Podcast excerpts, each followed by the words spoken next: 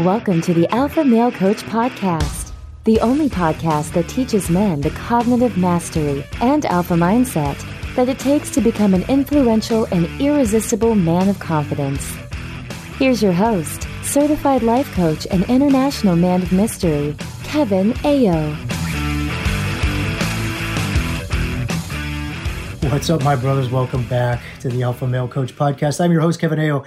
And the first thing I want to do is is tell you guys that every year, every year I do this, and I guess it's it's cultural, somewhat conditioning, very traditional. But post Thanksgiving in the US, which is in and of itself kind of a fascinating holiday to observe.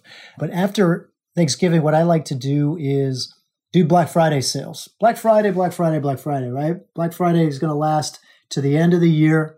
And what I like to do every year is offer you guys discounts. Now, the discount I offer is on all courses. So if you guys want to get into the Indomitable Self Confidence course, if you guys want to do the Alpha Relationships course, if you want to take a look at how to stop buffering or what is your purpose, all of the courses are discounted till the end of the year. It's kind of like that service I give because if you've been thinking about getting one of these courses, then because you're thinking about it, there's a call to it. And personally, one of the things that I find to be one of the neuroses or one of the insanities or sicknesses that we as humans are dealing with is we do not follow through on what our soul is calling us to do.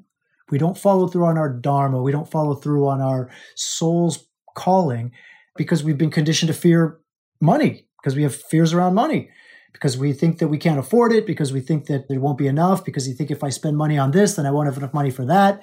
And it's really just a matter of scarcity. It's a scarcity mindset and it's erroneous and it's ridiculous. But telling you that does nothing to change that. of course, there are ways to change that, which is what we work on in the academy, which is we work on, you know, the cognitive mastery and so on. But for those of you that are not there yet, I want to see if I can help you get there by reducing the price, right? So I drop the price for one month a year, December every year. These courses go on sale. Now that's happened. So you can go to the alphamalecoach.com and you can take a look. The courses are on sale, but also consultation calls. Consultation calls are going to be on a reduced rate as well because a couple of reasons. One is if you guys have questions, if you guys want to talk about things, because the podcast is one directional if you guys are listening to the podcast, you don't get to ask questions. And I know that some of these concepts, some of these things I'm talking to you about can be wild, you know, pretty outrageous and maybe profound, mind blowing. And you might have questions about what about this? What about that? How does it relate to my life? And once again, for the same reason that I put the courses on discount, I want to put the consultation calls on discount so that the barrier, which isn't a financial barrier, by the way, brothers, it's not because $150 for a consultation call or $300 for a, a life changing course, eight week course, is not going to break your bank. And in fact, many of these courses are probably going to inflate your bank account because of the changes that you'll make inwardly, internally. However, like I said, I can't just tell you that. Like you have to experience that, you have to go through that. So the consultation calls are also on reduction in terms of rates. I pulled back the price of the consultation call so that this whole month, I plan to be booked. Like, I want to be booked. I want to talk to you guys. I want to work with you guys. I want to see which of you guys have been hesitating. Why haven't you bought the course? Why haven't you signed up for a consultation call? Because I know it has something to do maybe with the neuroses around money if you do it at the reduced rate. Now, today, we're going to talk about letting go. And when I say letting go, I know that that can conjure up a lot of different thoughts for people. What does that mean, letting go? Does that mean not having? Kind of like the whole concept of detachment. When I talk to you guys about detachment, and even when the Buddha talks about detachment, so many people kind of resist that teaching because for two reasons. Number one is because they have the concept of not having that detachment or letting go means giving something up, means pushing something away. And that's not what it means. The other reason why people tend to resist detachment or letting go is because they are afraid of who they will become once that thing is gone. And if you go back to the last couple weeks where we were talking about the TV of life and you know channel 2, channel 3, well if you let go of channel 2 and you move on to channel 3 or channel 4, then there can be this fear of, well, what happens if I don't identify with my body anymore? What happens if I detach from this thought that I am this body. Well, does that mean that I'll start to abuse my body? Does that mean that I'll stop brushing my teeth? Does it mean that I'll stop eating nutritious foods? I'll start eating a bunch of sugar? Does it mean that I'll stop going to the gym because I just don't care about the way I look anymore? Um, does it mean that I'll stop wearing makeup or stop wearing uh, perfumes? Well, maybe. maybe. The truth is, yeah, it's possible, sure but it's not necessarily true. It's not necessarily that that's the way it will go. So I want to make sure that you guys know that when it comes to this idea of letting go, it doesn't mean the same thing as pushing away or giving up. And it certainly doesn't mean that you know you'll become this completely different person although that's possible. That's certainly possible to become because if you shift from channel 2 channel 3 channel 4 you know there's going to be a shift in perception of consciousness of awareness so that that might occur. But what i really want to do is tell you some stories i want to tell you some stories today that i think are examples of letting go that show you that number one you won't have to give anything up and number two that you won't become a different person. And i'm going to tell you three stories. Two of them are not mine. Two of them come from my teacher and this teacher is no longer with us by the way. Many of my teachers actually have left their body behind, have left their body and moved on to another plane. And that's simply, because, I don't know, because I've been doing this work for a long time, and a lot of the people that I have learned from have been quite a bit older than me. But this particular teacher, he was a, well, you probably know him. His name is Ram Dass or Richard Alpert. He spent time with Ramana Maharishi in India. Now, this first story is actually a story that was told to him. Now, this is something that was there for him, and it's something that he tells a lot of stories of his guru. There are a lot of stories that you can listen to about Ram- Ramana Maharishi that are just amazing. So many stories. For anybody to think that the world is controlled by the president of the United States or the bankers, the IMF, you know, the International Monetary Fund or the United Nations or or maybe some kind of like a secret organization of billionaires and trillionaires. Maybe some of these stories will change your mind because there are people in the world who have the power to perform miracles and they don't all the time. They don't do miracles all the time. There are people that could end the wars, that could end all wars in the world right now. They could end all conflict and all war. But the issue with that is that while some of us might say, well, why don't they? They should. You know, wars are bad. Wars are killing. People suffer. People die. You know, innocent children and, and women and children, they get bombed and blown up. And, and, you know, if there are people out there that have the power to stop it, they should do that. But the problem is, is conflict is a part of harmony.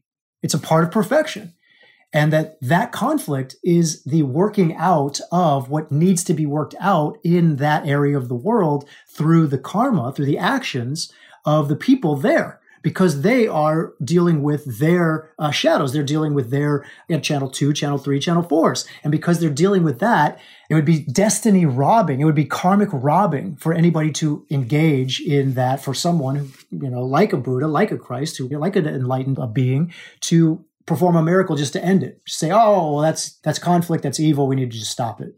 But it's our perception, right? It's it's our version of what we think is right and wrong that gets us into that struggle and that conflict and that trouble around this should be. That's why we look to people like, well, like the President of the United States or like the United Nations that really have no power whatsoever in this world. We just think they do. And then when they do nothing, we get them out of office and we get somebody else in office that will all equally do nothing because there's nothing that can be done.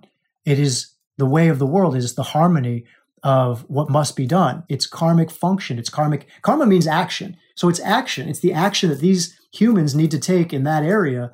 And just like the humans that need to be in the United States that are bankers or carpenters or lawyers or teachers or, you know, massage therapists or whatever, you know, or homeless that's their karma. That's their action. It's their action to be this. And, you know, we may say, like, we need to get everybody off the street and get everybody fed. And, well, yeah, if that's what your action is.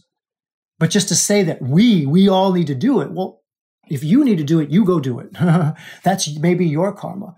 But to say that we need to stop this because it looks bad, because it doesn't feel good inside of you, that's your work to, that you need to do. And, and I may be getting off, off topic a bit because I want to tell you these stories. Now, the first story is about, is actually about a British businessman. And he had a lot of businesses in England, but he had a business in Madras as well. And while he was in Madras, he was having a lot of trouble sleeping. He was very agitated. He was very upset. He was very angry. And the manager, his manager, one of the managers that worked for him, one of his employees in the Madras store, said, Man, you should go see this, this person, this saint in India. And he was talking about Maharishi. And so the Englishman agreed, you know, this businessman, he had a lot of money and he flew to India in a flying boat, they called it, which is, you know, a seaplane, but, you know, when it was when the story was told, it was this flying boat, right? The businessman, he came to, to Madras and he was taken to see uh, Ramana Maharishi. And he was going to stay there for several weeks. He was going to stay in the ashram with Maharishi for several weeks. And he came into the hall in the ashram, and the hall was silent. Everybody was sitting there, and you know, he sat down, and nothing happened. Now, this is a very successful businessman, right? So this is somebody who already has, you know, maybe he's in channel two, maybe he's in channel three. So already he's thinking like, like it, there's a lot of expectation, like something has to happen. He's already in this channel four of agitation, right? This channel four of anger. And so as he's sitting there and nothing is happening, everybody's very still and silent in the ashram in the hall. He starts to get more and more agitated. And after about 15 minutes, again, he was supposed to stay there for several weeks, but after about 15 minutes, he just couldn't stand it anymore. And he stood up and he said, I'm leaving. This is silly. I can't spend my time this way. I'm a business owner. I run several businesses. I need to get back to my business. I, I was expecting, you know, I, I, something needs to happen immediately. Some, I need to feel better. I need to not be agitated. I need to sleep better. I need to, to not be angry.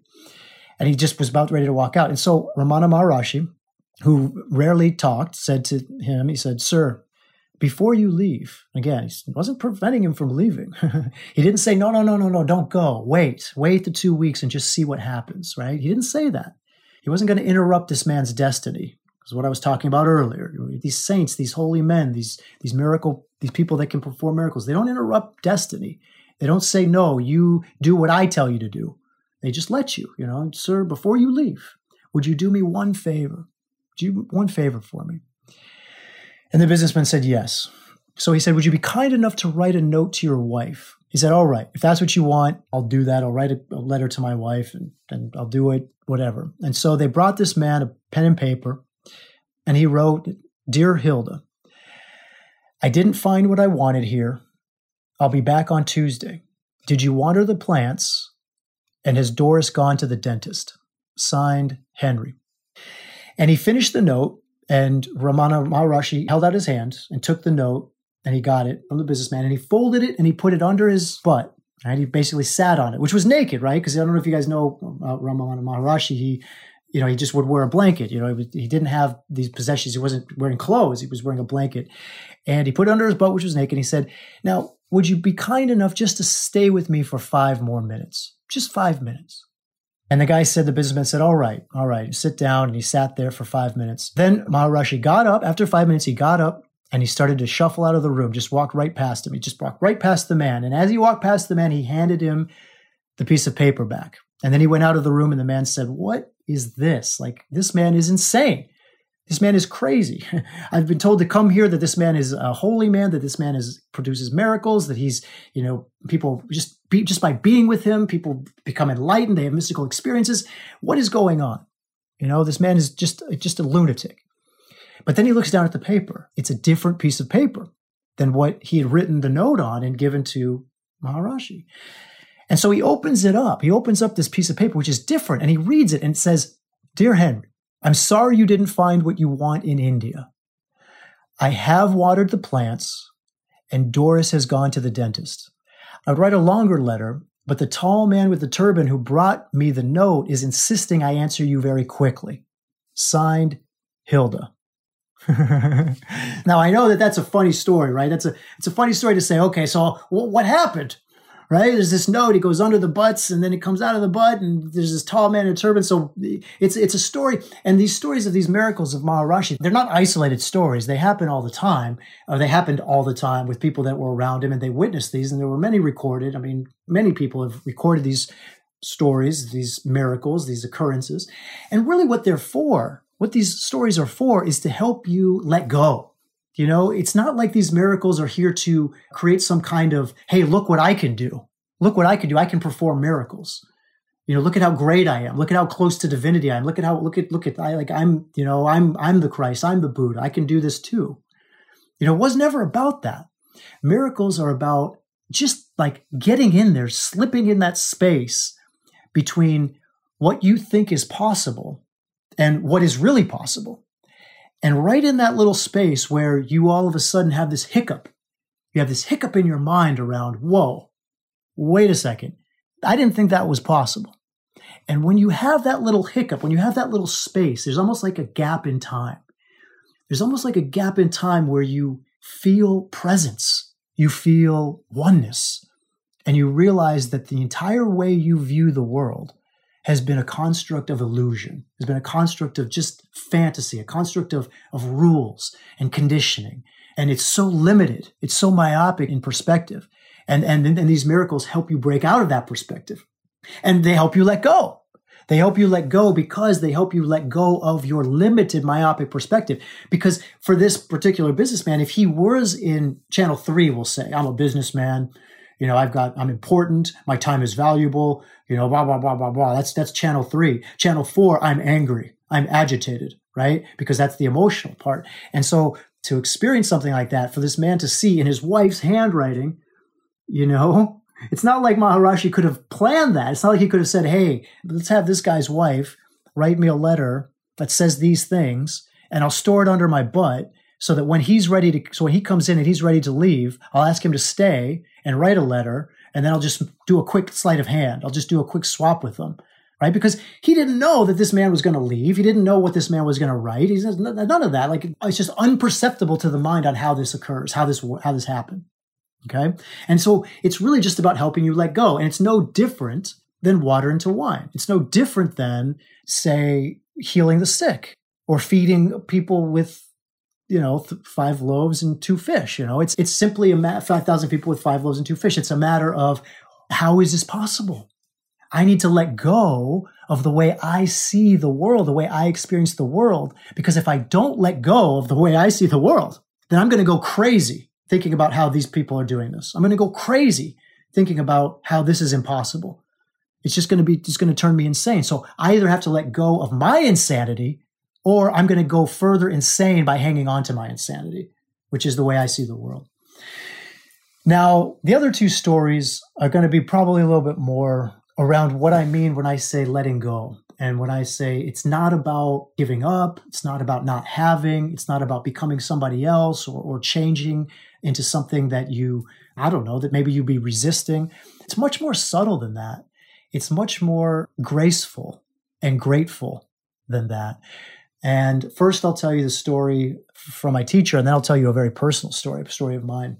So, my teacher talks about this is many years after Maharishi had left his body, and um, Ram Dass was moving around. He was doing some different things, but he ended up in New York. He, he was going to go to New York. He was going to go to Connecticut, but decided not to go to Connecticut and instead ended up in New York because of a, a friend of his had called him and said, Hey, there's this woman in New York that you really should talk to. You really should go and see.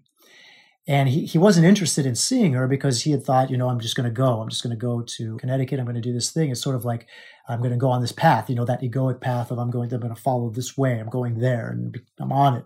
Like there, that's the thing. And then he had a dream where Maharishi came to him in a dream and said, go to New York.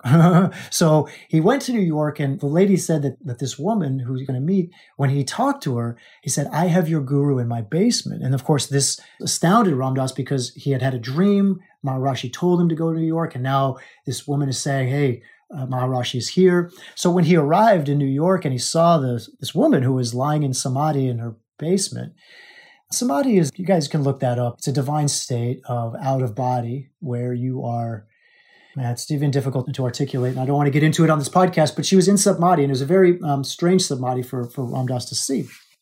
But um, when she came out of samadhi, which is kind of like a meditative state where you're not breathing and you're looks almost like you're dead, and she he, the way he describes it is she looked dead. She came out, and her first kind of reaction was, "Who is this guy? Why is he in my basement? What is he doing here?" How could Maharishi be channeled through this woman who seems to be so prickly, right? So kind of like, you know, what are you doing here? Get out of here, you know, because his idea of saints, his idea of holy people are, you know, they're kind and welcoming and and you know, that's just not what he experienced with her. But what happened was later she started to channel Maharashi and and Ram Dass had a conversation with him, with Maharashi through her, knowing that it was him because all the things that they discussed were things that Maharashi had talked to him about shortly before he had left his body and things that nobody else could known about. So he knew, of course, like this is like she is channeling my guru. Now, now because of this, he started to build a relationship with this woman and talk to her and and she channeled more for him. But he was at the time he was in a, a state of karmic yoga, uh, karma yoga, which is to say, uh, uh, a life of service. He was serving. So he was working a lot. There was a lot of work. There was a lot of serving. There was a lot of doing. It's karma. Karma means action. Karma yoga means yoga and action. It means using your action to bring you closer to God, to bring you into presence with divinity, to serve others, to feed others, to live for others. And that's one of the ways, one of the yogas that you can use to, you can practice, bring yourself closer to presence, to divine presence, to divine unity.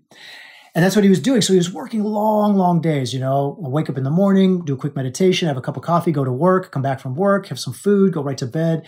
And, you know, because of his conditioning, uh, before he was Ram Dass, he was Richard Alpert. You know, he was a Harvard graduate, worked with Timothy Leary and the LSD in the, in the 60s. And everything of his classical conditioning had told him that eight hours of sleep to be fully rested and being able, able to function the next day. Does that resonate with you guys? Have you guys heard that? I'm sure you have. I'm sure you've heard that. For you to function, you need to get eight to nine hours of sleep. Seven, you can get by with. Any less than seven, you start getting to six and five hours. You're not going to be able to function. Your body won't work very well. It's just not, you know, you're not going to be fully alert. And this is a story. This is channel three. This is where we get into channel three, where we have needs. My identity needs, my ego needs.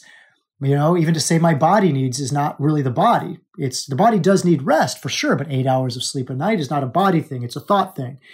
And so he had this mentality, he had this belief. And sure enough, what would happen was right as he was getting ready to go to sleep at 11 p.m., you know, to be awake at 7 a.m., this woman would call.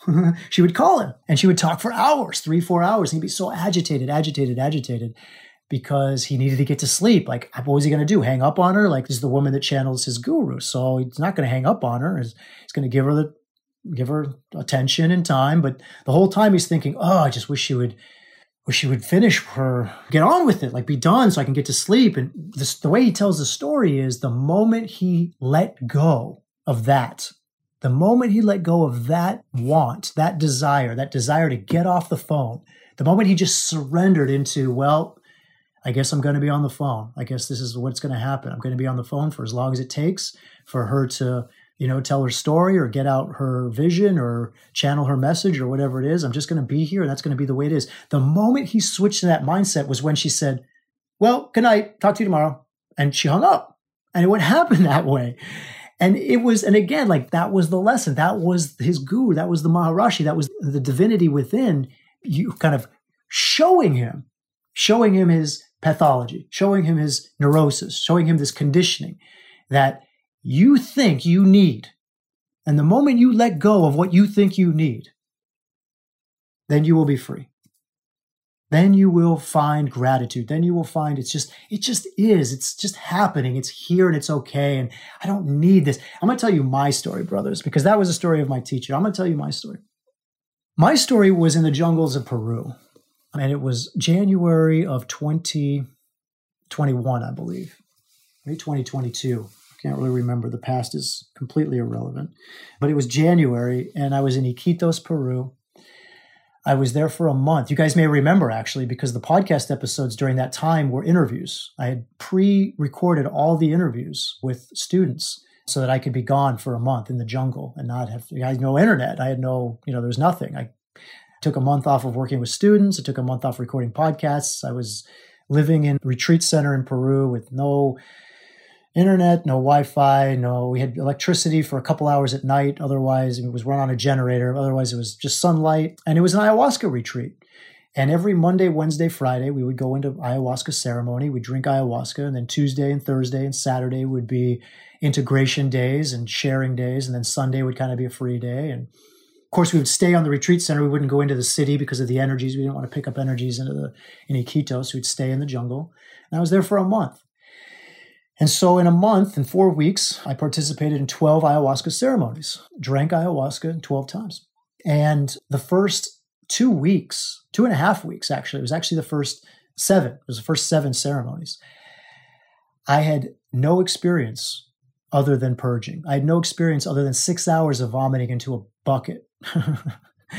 and I had all kinds of thoughts going through me, guys. I mean, I'll, I'll, tell you, like there were thoughts of like, why me? Like, why, why is it that everybody's having these visions? Everybody's getting these messages. Everybody's being talked to by grandmother ayahuasca. But the only thing that's happening for me is purging, just vomiting. Like it's just constant, you know, up, you know, I just, I would just purge, purge, purge, purge, purge for hours, hours, hours, hours. And that was the other thought that was going through my mind. So one thought was poor me, right? One thought was I'm a victim. The other thought was for these guys because they're all deep into their journeys. They're all deep into their, I mean, there's men and women. We had usually 10 to 13 people in the ceremony. So you'd have people on the other side of the Maloka, which is like a hut, a jungle hut. We have other people on the other side of the Maloka. We'd have, we'd have men and women, you know, having orgasms because of the ayahuasca, you know, sending pleasurable vibration all through their body. We would have people on other parts of the Maloka screaming from the terrors of visions of fear that they were having and shaking. We'd have people kind of moaning and, and talking to themselves. There were people that were, you know, there was all kinds of different things happening. And, and here I was just puking, just vomiting for six hours. And so I thought, man, like, you know, these people, poor, poor these people, you know, they've come to experience a beautiful journey of ayahuasca and you know, they listen, it's like being in a frat house, being in a frat house, listening to me puke all night, right? Like, you know, and I wasn't the only one puking, you know, everybody kind of has some purging experiences, but, you know, maybe once or twice, you know, you, they purge out whatever is in them that they've been hanging on to physically and energetically. And then usually the visions start to kick in and they go on their journey. But, you know, I would puke and puke and puke and puke and puke and puke and puke and puke and purge and purge. And then we just keep going all night long for two and a half weeks, seven ceremonies. And then on the eighth ceremony, it was Wednesday, right? It was the third week on a Wednesday. And the curandero, which is the shaman, curandero is the shaman who sings the Icaros, right? Moves the energy with sound she had a pipe that was baked in ayahuasca. She'd smoked tobacco out of it. She gave it to one of the facilitators, filled it with tobacco. I mean, this was a deep pipe, brothers. This is not like a corncob pipe. This was a pipe that was three or four inches deep. You know, it had a bowl of three or four inches and, you know, would go up and you would smoke it. And she filled it with tobacco and she gave it to one of the facilitators and said, take this to Kevin and have him smoke it till it's gone smoke it, have him smoke it, all of it. And I don't smoke tobacco. Okay, I've have I've smoked tepezcohuite, I've smoked bufo, I've smoked marijuana, I've smoked many things, but I I don't smoke tobacco. I had a really bad experience with nicotine when I was a kid, and it was cigarettes, you know, so it's probably the chemicals and the tar and the oils and whatever other junk they put in there. But it was a horrible experience. Basically, my mom didn't want me to smoke cigarettes, so she gave me a pack of cigarettes, locked me in a closet, and told me to smoke them, smoke them all and she and it did the trick. I never wanted to smoke again. I had to clean out the closet because there was vomit everywhere. You know you could call that child abuse today but you know back then it was you know a way to prevent your kids from smoking. Teach them how horrible it feels and they'll never do it again. And it worked because i never did it again. But here now i'm 40 i don't know what i was 42 43 years old 40 41 I, again i don't know how old i was but I'm, I'm in my 40s and i've got a pipe in my hand being told to smoke it till it's gone like oh man here we go right I'm already vomiting. I'm already purging.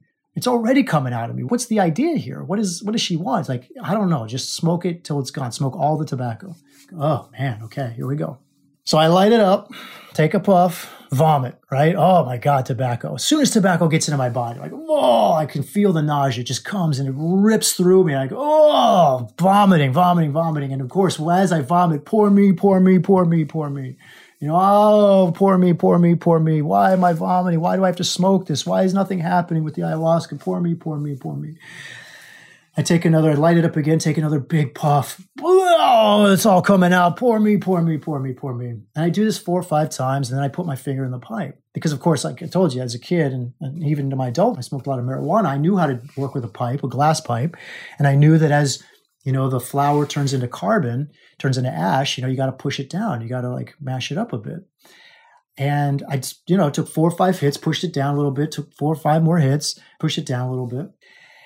And I started to realize like this pipe is not getting any lower. The tobacco is not getting any lower. The tobacco is still at the top. I even had to get out my light. And they don't like lights in the Maloka during ayahuasca because it happens at nighttime. All ceremonies are at night. They like it nice and dark. It helps with the experience. But you're allowed a little tiny light just in case you need to find like, you know, your water, your puke bucket, or, you know, if you're your way to the, to the toilet or whatever. So I had a little light, I had a little red light, you know, a little infrared light. And I looked in there and sure enough, the tobacco was still right at the very top. It was brown. It was brown and at the top as if I hadn't smoked it at all. And I'd taken five, ten hits. I'm like, what is this magic? Like, what is going on here? What am I experiencing? I put my light down, like, well, maybe i have lost my mind, right? Like, maybe I don't understand. Maybe I haven't really smoked it at all. Maybe the flame has been too far from the flower. Maybe I'm not getting it or it's not it's not burning. Maybe something else is going on, but I'm just, losing my mind. So I'm like, okay, I'll keep going. I'll keep going. So I light it again, smoke it again, four or five hits. After every hit, I'm vomiting. I'm why me, why me, pity me, vomiting, vomiting, smoke some more, pity me, vomiting, vomiting, wondering if everybody else is hearing this, wondering what other people are thinking, wondering if they're worried about me. Right? Is anybody concerned about me because all I'm doing is vomiting? You guys are out there enjoying yourself. You guys are having orgasms and I'm vomiting. You guys even care? Right? So this is all happening. And once again, I get out my light and I look and, and, once again, now I'm I'm feeling this smoke in my lungs. I'm feeling it in my body. I know I'm hitting this stuff. I know I'm hitting this tobacco. But I get my light out and I look and once again, it's at the top of the pipe and it's like it's never been lit. It's like it's never been hit. And I just can't believe it. I don't know what I'm doing. I, I, I don't know what's happening. And I start to really freak out because I, now I'm thinking, well, if this isn't going anywhere, Am I going to be doing this all night? Am I going to be smoking this all night? Is this some kind of magic? Is this some kind of weird experience that I'm having with ayahuasca where I'm just supposed to like smoke this pipe all night? Like the tobacco is not going to burn. It's going to combust into my lungs. I'm going to get the smoke, but it's just not going to burn. It's going to be, it's going to last forever. And sure enough, I take it three, four more hits, vomit, vomit, vomit, vomit. And then something changes at this point. Oh, excuse me. I'm, I'm feeling it. Actually, I'm feeling the experience myself right now something changed at that moment. Instead of purging and saying, Why me? The purge became a thank you, it became a gratitude. And it wasn't a conscious thing. It was not conscious, brothers. It's not like I said to myself, you know what? The only way I'm going to get this tobacco to burn is if I switch from self pity to gratitude. That, it's funny, right? It's like it wasn't a conscious thing, it's not like I was aware of this thought. It's just like it erupted from within me. It was like I was bending over the bowl. You know, the facilitators were great because they'd bring me a bowl like every 30 minutes. It was just insane how much I was purging. I didn't even eat that much. I mean, we were in a retreat center where we were only being fed a couple meals a day, and they were ayahuasca diets. You know, so it was no salt, bland vegetables, bland rice, and maybe a hard boiled egg we really weren't getting that, that much. And I was purging all night. So where was this coming from? Again, that was the other mystery. But I'm bending over this bowl, this plastic bowl, and all of a sudden there was just this shift within my body, within my heart. It went from why me to thank you. And like I say, you can probably hear it. I'm trying to hold back tears, actually. I'm trying to hold back this emotion because I can feel it now. I can feel the gratitude even now. I started to be grateful for every purge. I started to be, say thank you for every time something came out of me. It was like, thank you. It wasn't like, oh, this is so painful. Oh, why is this happening? It was thank you. Thank you. Thank you for everything. Thank you for everything. Thank you for the tobacco. Thank you for the ayahuasca. Thank you for the, the vomit, the purge. Thank you for the maloka. Thank you for the people. Thank you for the mat that I'm lying on, for the light that I have to look at this tobacco. Thank you for the singing from the curandero. Thank you for the moon that's in the sky and the stars that are out there. Thank you for the trees and the animals that I can hear and the insects that are buzzing. And thank you for everything. And then I would take another hit. And then it happened again. I would vomit and just there would just be this thank you coming out of me rather than the agitation and anger of why why me? Why am I not experiencing what they're experiencing? Why am I not getting out of ayahuasca what I had expected to get? It just came out of thank you. Thank you.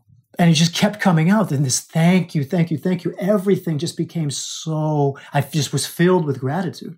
I was filled with gratitude for every and I was eager to take another hit. You could imagine. I was eager. It's like because I was in such gratitude. I realized that this was for me. This was working for me, not against me. I wasn't the victim here. I was the recipient of the blessing. And I took another hit and I vomited again. And it just kept coming out, just more thank yous. And it became audible at one point. Where as I was purging, as I was vomiting, was like, ah, thank you, you know, like, ah, thank you. And I go, it's like as I was vomiting, you could hear, people could hear me say thank you. Because the next day they would say that in the, in the circle, in the sharing circle, like, yeah, we could hear you. Like you were just in such gratitude about your vomiting. I was crying, I was vomiting, I was saying thank you. After four or five hits, I put my finger in the pipe and there was ash. There was ash in there. And I pushed it down and I took some more hits. I vomited and I said thank you. And it just kept coming out. And again, I, I put my finger in there and it, my finger got deeper and it got deeper and deeper and deeper. And finally, I finished the pipe. I've been able to smoke the whole pipe. I emptied it out. And the facilitator, Drew, he came over and I gave him the pipe and he took it back to Lydia, the curandero, and that was it. And that was the story, brothers. That's the story of, of the miracle that happened. Because I believe, I still believe to this day, that if I had not shifted that energy, and it wasn't me, that's the thing. It wasn't any form of I that I know, right? It wasn't Kevin. It wasn't Kevin, and it wasn't it wasn't a low version of Kevin. It wasn't a high version of Kevin. It wasn't my lower self. It wasn't my higher self. It wasn't the Kevin that makes mistakes, and it wasn't the Kevin that has accomplishments. It wasn't any of that. It was just there. All of a sudden, it was there flowing out of me. And I believe that if that energy hadn't shifted, if that hadn't come out of me, if that gratitude hadn't come, I would still be in that Maloka smoking that tobacco pipe to this day because I would never have emptied that pipe. That flower would never have burned. The only reason that flower started to burn and started to lower, started to started to empty that pipe, was because I became grateful for the process. It was because I wasn't rejecting the process anymore. Because I had finally learned to let go. Because I had let go of what I had expected. I had let go of what I wanted. I had let go of who I thought I was. And I hadn't given anything up. You see, brothers, that's, that's the whole point of this podcast episode is I didn't have to give anything up. I didn't have to push anything away. And I didn't change. It's not like I, it's not like I went into the Maloka that night and then the next morning I was a completely different person. I was still the same guy. I looked the same. I thought the same. I acted the same. You know, there's nothing different about me except for in that one moment, that one moment, there was an energy shift. You know, it's not like I had stopped doing all the things that I had done. You know, it's not like I had made a career change or broke up with my girlfriend or, you know, decided to move cross country. You know, there was no midlife crisis here. I didn't have a massive change in my personality. I just let go. I just let go of my expectations. I just let go of the models and the manuals that I have for the way the world is or, or should be. That's the letting go. That's where you let go. And you just say, okay, I let go. I surrender. I give up. I'm, I'm, I give up. And in that state, in that moment, what is surrendering? What is giving up? The not you. Who you think you are is giving up. Who you think you are is surrendering because who you think you are can no longer live in that state when it's met with these miracles, when it's met with these situations. I want to emphasize this as well, brothers. I'll say this again. It, I didn't, this wasn't a conscious choice. It just happened. It happened when it was meant to happen. And that's the problem with process. That's the problem with religion. Because anytime you think that there's a way, anytime you think there's a process, you will get lost in that process and that process will become your prison. There is no process. There is no way. Even the academy. I'm not shooting myself in the foot by saying this. If anything, I want you guys to know the truth. The academy is not the way. The academy is not the way. The academy just offers you potential, possibility a chance to see what maybe you've never seen before. But if you get stuck in models of alignment and emotional contrast and all of the doing and all of the stuff and all the ritual and all of the dogma, then you're just lost in the process. You're, you're right back in the world. You're right back in it.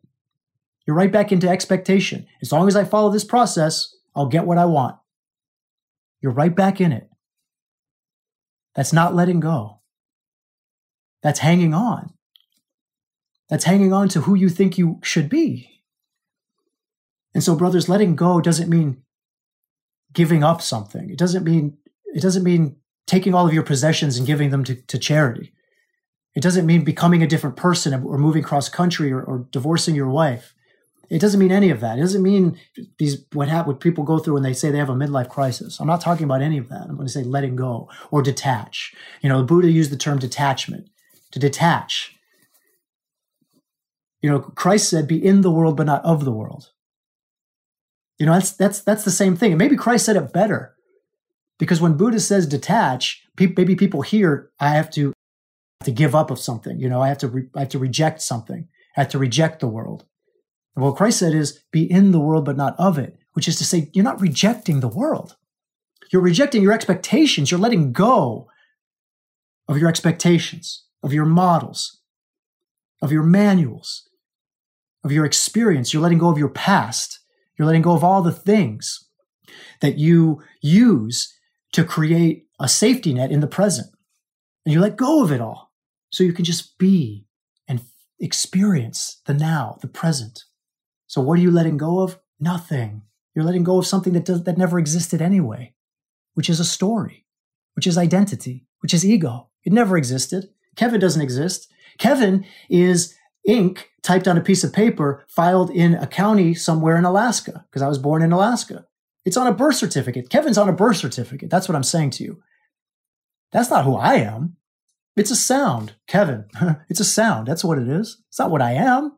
It's a label. But we get in it. We get stuck. When we can let go of that. And the moment we let go of that, what do we do? We flip the channel. Because when I let go of Kevin, I flip the channel from three to four to five, maybe. Because channel five is oh, Taurus, right? And channel two is uh, male body, right? And channel three is Kevin, and channel four is, you know, comfortable, I guess, because right now I feel comfortable. Grateful. A moment ago, I felt grateful. You know, you, you could hear the emotion in me. I felt so grateful, I almost burst into tears. And that was channel four. That was my gratitude coming through me. I was identifying with it so much so that it was difficult to continue to teach. Just had to flip back. had to flip back into another channel so I could keep going with you guys. So letting go. I'll say this and I'll say this and we'll end it here. We'll, we'll kind of conclude the podcast here.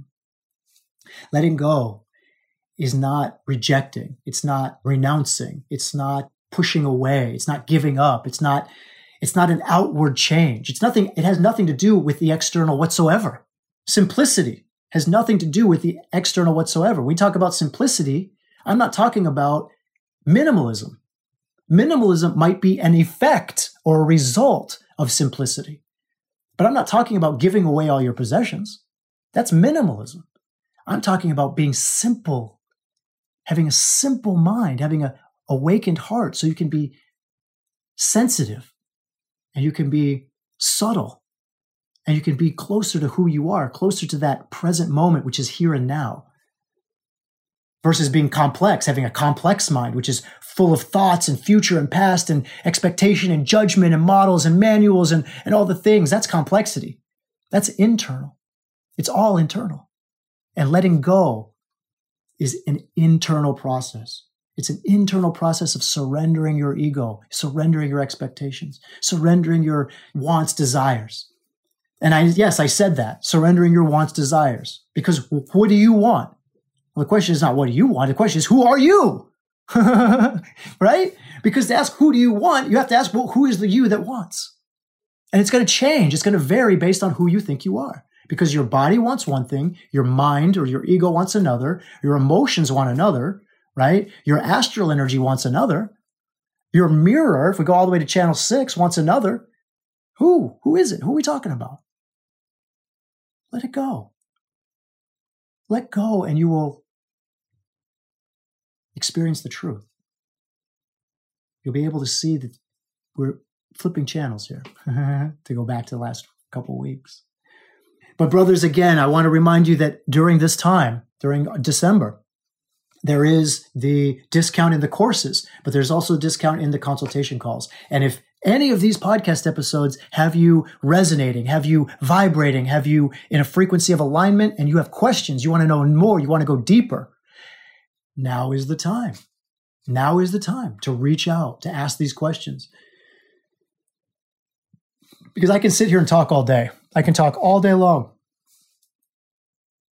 And this is satsang.